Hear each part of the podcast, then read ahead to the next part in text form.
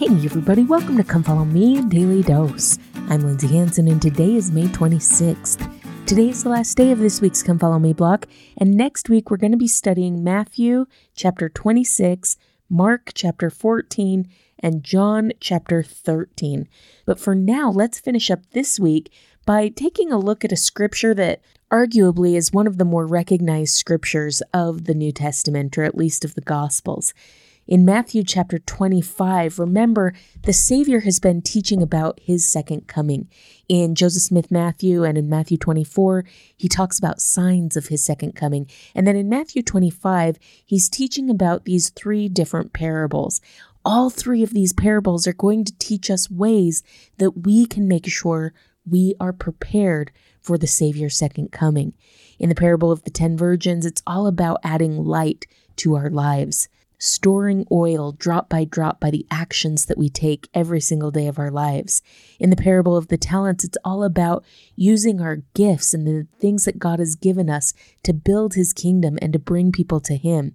And then finally, this last parable, oftentimes we don't realize is a parable. And again, some of the more famous scriptures of the Gospels are found here. So let's start out by reading these famous scriptures and then we'll get into what they're trying to teach. In verse 35, it says, For I was an hungered, and ye gave me meat. I was thirsty, and ye gave me drink.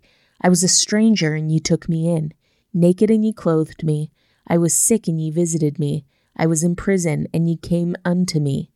Then shall the righteous answer and say unto him, saying, Lord, when saw thee we an hungered, and fed thee, or thirsty, and gave thee drink? When saw we thee a stranger, and took thee in, or naked, and clothed thee? Or when saw we thee sick, or in prison, and came unto thee? And the king shall answer and say unto them, Verily, verily, I say unto you, inasmuch as ye have done it unto one of the least of these my brethren, ye have done it unto me. Now, oftentimes we use these scriptures as scriptures that teach us the importance of serving one another. And of course, absolutely, they are that. But oftentimes we don't realize that these scriptures are part of a parable that the Savior is trying to teach us about his second coming. The parable starts with the Savior saying in verse 31 When the Son of Man shall come in his glory, and all the holy angels with him, then he shall sit upon the throne of his glory and before him shall be gathered all nations, and he shall separate them one from another, as a shepherd divideth his sheep from the goats. And he shall set the sheep upon his right hand, but the goats on the left. And shall the king say unto them on his right hand, Come ye blessed of my Father, inherit the kingdom prepared for you from the foundation of the world. And then he goes on with, For I was hungry, and you gave me meat, thirsty, and you gave me drink. So basically, what the Savior is saying here is eventually I'm going to sit on my throne of glory, and there will be a separation that will happen the sheep on the right hand and the goat on the left. Now, this imagery would have been really, really familiar for the people that the Savior was teaching. Shepherds oftentimes would graze sheep and goat together. That was very common. But at night, they would separate the sheep from the goat because the sheep were more vulnerable to predators, and so they would put them in sheepfolds or things that could protect the sheep more. So, this idea of separating sheep and goat that was very, very familiar. It would have been a great visual for the people to understand. And the Savior saying, okay, when I'm sitting on the throne, there will be a separation, and the sheep will sit on the right hand. And that right hand was considered a place of honor or a place of glory. And so the Savior is saying, There will be people that I will place on my right hand in a place of honor and glory. And then comes these verses that we're so familiar with. But what's less familiar is these verses come because the Savior says that the sheep or the people that will be given that place of honor and glory with him in the kingdom of God are those who are willing to do those things to feed the hungry, clothe the naked, visit the sick and the afflicted. My friends, oftentimes when we think about the final judgment day, we think about the Savior sitting there with a list of all the to dos and the to don'ts, right? We think of him sitting there with, well, how well did you obey the word of wisdom? And how well did you keep the law of tithing? And how well did you obey this law or that law?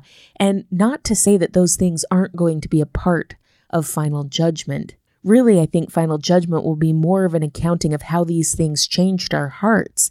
But my friends, it's clear that part of that final judgment will be how well did we love other people?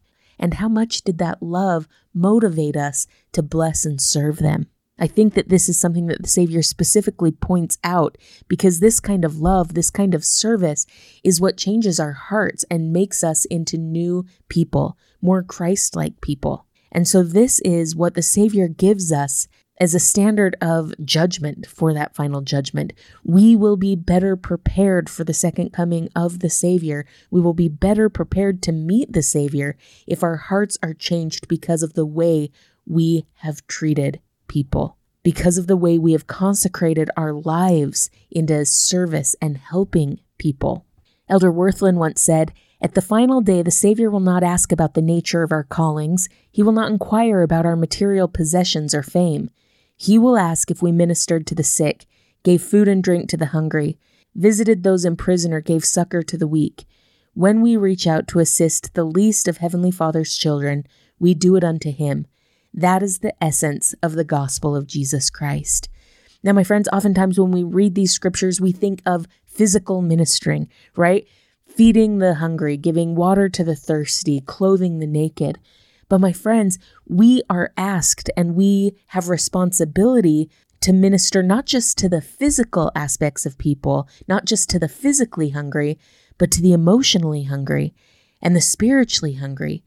We have an obligation to fill the needs of people in those areas as well, emotionally, spiritually, and physically. That is something that our Father in heaven would have us do. And my friends, the way we treat other people plays so much into this. I love the way Chieko Okazaki taught this in her book, Disciples.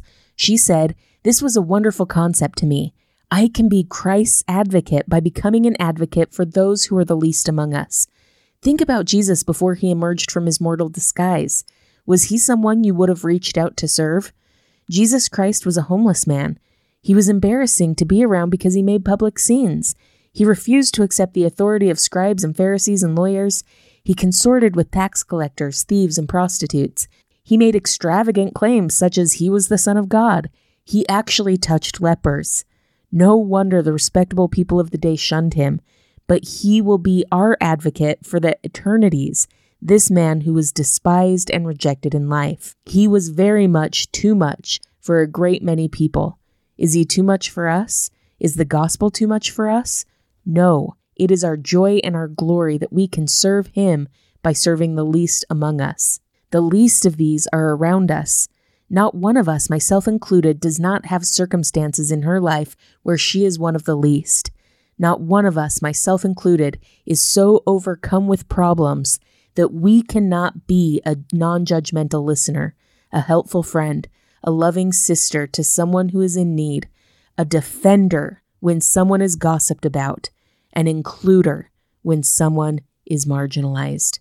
My friends, I love that she talks about the least of these being people who need a non judgmental listener, a helpful friend. The least of these being people who are being gossiped about or treated poorly or marginalized in some way. Because not only when we serve and bless and build and help people are we doing that sort of thing for the Savior, but the opposite is also true. When we treat others poorly, when we gossip, when we backbite, when we hurt God's children, we are doing that to the Savior as well. It is our responsibility, it's our obligation in this life to learn to love other people the way the Savior loves them. We'll see that more next week with his command to love one another. But if we are to be prepared for the Savior's second coming, if we are to be prepared to stand before the Lord for that final judgment day, we need to learn to love, to treat kindly, to hold our tongue, and to draw people closer to the Savior's love through the way that we love them. Thank you so much for listening today. If you're enjoying this podcast, make sure to follow us on social media, subscribe, like, comment, or share. This has been Come Follow Me Daily Dose, and I'm Lindsay Hanson.